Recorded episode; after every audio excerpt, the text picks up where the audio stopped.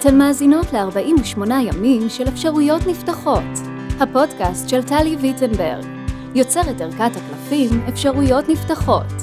נדבר על הקלפים ועל החיבור בין חיי היומיום למסלול ההתפתחות הרוחנית שלנו.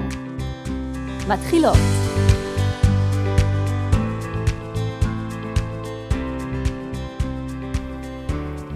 היי וברוכות הבאות לפרק מספר 9 בפודקאסט 48 ימים של אפשרויות נפתחות, ובפרק הזה נדבר על קלף מספר 9 מתוך ערכת הקלפים של אפשרויות נפתחות, קלף הריקנות. נתחיל בלהקריא את הטקסט מהחוברת, ונמשיך משם. ריקנות דמייני מעין כלי קיבול גדול עם נוזל סגלגל, אשר המפלס שלו עולה ויורד חליפות. זהו מיכל האנרגיה הזמינה שלנו, אשר מתרוקן ומתמלא באופן מתמיד. הוא מתמלא ממפגשים אמיתיים מול עצמך ומול אנשים בסביבתך, והוא מתרוקן מחשיבה יתרה, משיפוטיות וממפגשים עם אנשים המהווים עבורך עלוקות אנרגטיות. חוויית ריקנות היא איתות של הנשמה שלנו, אשר אומרת לנו, היי, hey, עצרי, מיכל האנרגיה שלך מטפטף, ולא נשאר לך מספיק למה שחשוב לך באמת.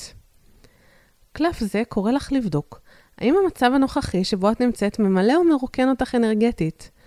במצב הנוכחי ההתייחסות היא גם לאדם או לאנשים שעימם את בקשר, וגם לדיאלוג הפנימי שלך. ייתכן שאת בקשר עם אדם שממלא אותך אנרגטית, אך הספקות הפנימיים הם אלו שמרוקנים אותך. ויכול להיות גם להפך, שהאדם שמולך מרוקן אותך, והספקות הפנימיים מונעים ממך להתרחק מהסיטואציה ולהתמלא מחדש. קחי נשימה, הקשיבי פנימה, וקחי החלטה. היא לא חייבת להיות ההחלטה הנכונה בכדי, בכדי להיטיב עמך, אבל החלטה צריכה להילקח. אוקיי, אז קלף הריקנות הוא לא קלף קל, גם בוויזואליות שלו אנחנו רואים אישה שיושבת ככה כבר כבויה, גמורה, יפה כזאת, ויש לה מין מיכל ביד שמטפטף מכל עבר, משהו בו מאוד מאוד מייאש. וזאת באמת התחושה של ריקנות.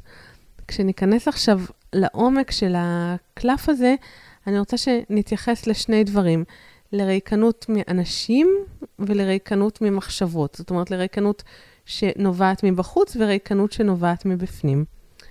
בואו נתחיל בריקנות שנובעת מאנשים, מה שמכונה בקלף כעלוקות אנרגטיות. מה זאת אומרת עלוקות אנרגטיות? עלוקות אנרגטיות זה ביטוי לא כל כך סימפטי לאנשים שהחוויה שלנו איתם לא כל כך סימפטית. עלוקות אנרגטיות זה אנשים שתמיד יגרמו לנו להרגיש אשמים. זה אנשים שכשנראה את הטלפון שלהם על הצג, תמיד לא יבוא לנו לענות. זה אנשים שמשך האינטראקציה איתם תמיד יהיה ארוך משתכננו. זה אנשים שאנחנו נרגיש איתם שאנחנו הגרסה הפחות טובה של עצמנו. זה אנשים שאחרי מפגש או שיחה איתם, אנחנו מרגישים או מרגישות שאנחנו כאילו אמורות להרגיש טוב, כי כאילו היה נחמד, אבל בעצם אנחנו עייפות ומרוקנות, ומשהו לא מרגיש טוב. זה לגבי אנשים. ועכשיו אני אסביר לגבי מחשבות פנימיות, ואחר כך נבין בכלל את המהות היותר גבוהה הזאת של הנושא הזה של ריקנות. אמ, עוד אופציה להתרוקן זה מתוך עצמנו, זאת אומרת שיש לנו מחשבות טורדניות, המון המון המון חשיבת ראש, שטורדת אותנו בלבטים, בספקות, דבר מאוד מאוד מאוד מתיש וגם מאוד מרוקן. כשהקלף הזה יוצא, אני רוצה שתנסו לראות על מה הוא מדבר איתכם. האם הוא מדבר איתכם על ריקנות שנוצרת מהאלמנט הראשון של אנשים, או ריקנות שנוצרת מהאלמנט השני של רעשים בראש בתוכנו. ולפי זה תוכלו לדעת בכלל איך להתייחס ואיך לעבוד עם הקלף הזה. ועכשיו, אחרי שהבנו מהם סוגי הריקנות, בואו נבין בכלל מה זה הריקנות הזאת ומה מה בכלל הבעיה בה, מה, מה כזה נורא בריקנות, אפשר להתייחס לזה אולי כמו נתינה או כל דבר אחר. אז תראו, בעצם כשאנחנו מדברים על ריקנות, אנחנו מדברים על התחושה הזאת של איזשהו מיכל אנרגיה שעולה ויורד. הוא עולה ויורד גם בלי קשר, הוא עולה ויורד לפי התזונה שלנו, לפי שעות השינה, לפי ההורמונים, לפי הנסיבות החיצוניות, לא, זאת אומרת, הוא עולה ויורד לפי הרבה דברים. ברובם, זאת אומרת, חלק אנחנו שולטים, חלק לא, בסדר. אבל מה קורה כשאני מתרוקנת, נגיד, ממפגש עם אנשים שמרוקנים אותי? מה, מה כל כך גרוע בכלל בלהיות מרוקן? אז אני חושבת שאחת הדרכים הנחמדות להסתכל על זה או להבין את זה, זה בעצם אם ספירלת ההתפתחות שלנו היא איזשהו נתיב די בוטח ו... ונעים, שבו אנחנו קשובות לעצמנו ומדויקות עם עצמנו, כשאנחנו חוות מצב של קשר שמעורר בנו ריקנות, זה כמו במקום ללכת על שביל רחב ידיים ונעים מלא אוויר, זה לטפס על הר עם סלעים בגשם ו- או בשמש הרותחת.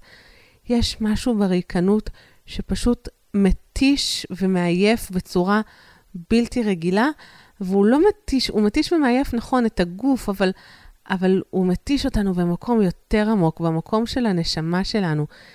הנשמה שלנו לא רוצה להיות שם. זה לא נעים לה, היא מרגישה שהיא נאבקת, היא מרגישה שהיא מתחפשת, היא מרגישה שהיא מצטדקת, והיא מאוד מאוד מאוד לא נינוחה. למה אנחנו לא רוצים להיות במצב הזה? כי אנחנו בגדול שואפות להיות במיטבנו, להיות בהרמוניה עם סך החלקים שבנו, וזה דבר אחד. מעבר לזה, אם אנחנו מסתכלות על המקום של ייעוד, אה, ולכל אחד מאיתנו יש ייעוד, חלק מאיתנו יודעים לתת לו שם וחלק לא, אבל ייעוד תמיד יהיה קשור במתן מתן לאחרים. זאת אומרת, בהעברת ידע, בתמיכה רגשית, בטיפול, בילדים, בעזרה אה, אינטלקטואלית, בקשרי חברות. תמיד ייעוד זה יהיה משהו שלא קשור רק לעצמנו, כי יש, אנחנו מאוחדים. המטרה שלנו כבני אנוש שזה כל הזמן להתאחד ו- ולתת אחד לשני. ברגע שאנחנו מרוקנות, אנחנו לא מסוגלות לתת כלום. בעצם נתנו את הכל לבן אדם אחד ששתה אותנו בקש, ואין לנו יותר מה לתת לאף אחד הלאה. זאת אומרת, המחיר פה הוא לא רק מחיר אישי, הוא מחיר גורף, הוא מחיר חברתי, הוא מחיר סביבתי. יש פה מחיר נורא נורא נורא גבוה. זאת ועוד, גם הבן אדם שאיתו אנחנו נמצאות בקשר, ואנחנו כביכול נותנות את עצמנו, אפילו שזה לא טוב לנו וכך הלאה, בסופו של דבר, הטובה הגבוהה של כולנו היא מאוחדת. זאת אומרת, אני יודעת שזה אולי קצת קשה לתפוס את זה, אבל אם אני תומכת באדם או בחברה שמאוד מאוד מרוקנים אותי, והוא בעצם, או אותה חברה או אותו אדם נתמך ממני, משהו, מה לא משרת אותי זה ברור, אבל גם אותו זה לא משרת. זאת אומרת, גם את האדם השני זה לא משרת להיות ניזון ולשתות ממישהו אחר.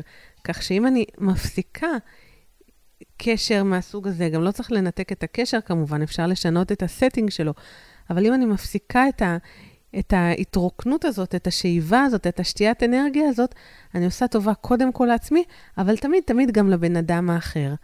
והקלף הזה אומר, שימו לב לדברים האלה. אם יצא הקלף הזה, יש איזשהו אה, אדם, דיברתי בעיקר על אנשים, או אלמנט, או תחום, או משהו שאני עוסקת בו, או איזשהו סוג של מחשבה, שפשוט מרוקנים את האנרגיה שלי לאט-לאט בטפטופים, אני לא שמה לב, זה לא שיטפון גדול, אבל, המיכל, אבל מיכל האנרגיה לאט-לאט יורד. ואז דברים אחרים מסביב מתחילים להשתבש, כי כבר אין לנו כוח.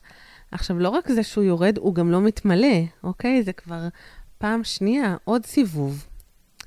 אני רוצה לספר כאנקדוטה, אגב, הקלף הזה תמיד יוצא אה, באמת בהקשרים מאוד מאוד מדייק, בהקשרים שהם בדיוק לדוגמאות שדיברנו עכשיו, הוא בעיקר, בעיקר יוצא על אה, קשרים לא מיטיבים, על מקומות עבודה לא מיטיבים. כאנקדוטה, אני רוצה לספר שהבן שלי, הוא נניח שהוא אמר את זה, הוא היה בן אה, ארבע או חמש, אני לא זוכרת, אבל ככה הסתכל על הקלפים, והוא קורא לקלף הזה האישה עם הקקי. אה, שזה חמוד וזה מצחיק, אבל אני גם מבינה מה הוא אומר כשאני מסתכלת על האיור, אבל סליחה ככה על, ה, על השיחות הלא זה, אבל בעצם רואים באיור, ברגע שאנחנו משמרים את הקשר הזה, אנחנו ממש כאילו אוחזים איזשהו, אפילו פסולת של הגוף או פסולת נשמתית, וממש מחזיקים אותה אצלנו, והרעלים נשארים אצלנו.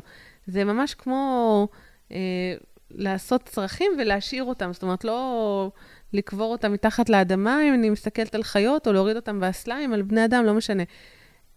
ממש ככה, תחשבו על זה, וסליחה, התלבטתי אם לתת את הדוגמה הזאת, כי היא לא כל כך נעימה לאוזניים, ואני מקווה שאתם לא אוכלים עכשיו, אבל היא אמיתית. היא אמיתית, והיא בסופו של דבר מרחיקה אותנו מעצמנו. אז אה, כשיוצא הקלף הזה, בבקשה לא לתת לו כל מיני פרשנויות מאוד עדינות. אם הוא מצביע על איזשהו קשר שאני יודעת שהוא לא טוב לי, אבל, אבל קשה לי לעשות בו שינוי, אז אין בעיה, אתם לא חייבים לעשות שינוי, ת, תעשו מתי שאתם רוצים, אבל תתייחסו אליו ברצינות. זה קלף שממש ממש בא להחזיר אותנו לדרך הטובה עבורנו, כמו כל הקלפים, כמובן. שאלות המשך שיכולות לעלות על הקלף הזה, זה מה יעזור לי כדי להפסיק לחוות ריקנות בקשר הזה? מה יעזור לי להתקדם הלאה מהקשר הזה? מה יעזור לי להפסיק עם ה... מה יעזור לי להטמיר את המחשבות הטורדניות שמרוקנות אותי, וכך הלאה. כל קלף, בקלפים היותר קשים, אנחנו מחפשים, אם אנחנו שואלים שאלות המשך, אנחנו מחפשים קלפים שייתנו לנו תמיכה. אז עד כאן לגבי הקלף, הריקנות. אם אהבתן, אם יש מישהי שצריכה לשמוע את זה, תעבירו אליה הלאה, או שתשתפו ברשתות החברתיות וכדומה. כל שאלה נוספת לגבי הקלף ובכלל והתייחסויות, בקבוצה שלנו של אפשרויות נפתחות. ניפגש בפרק הבא. ביי ביי.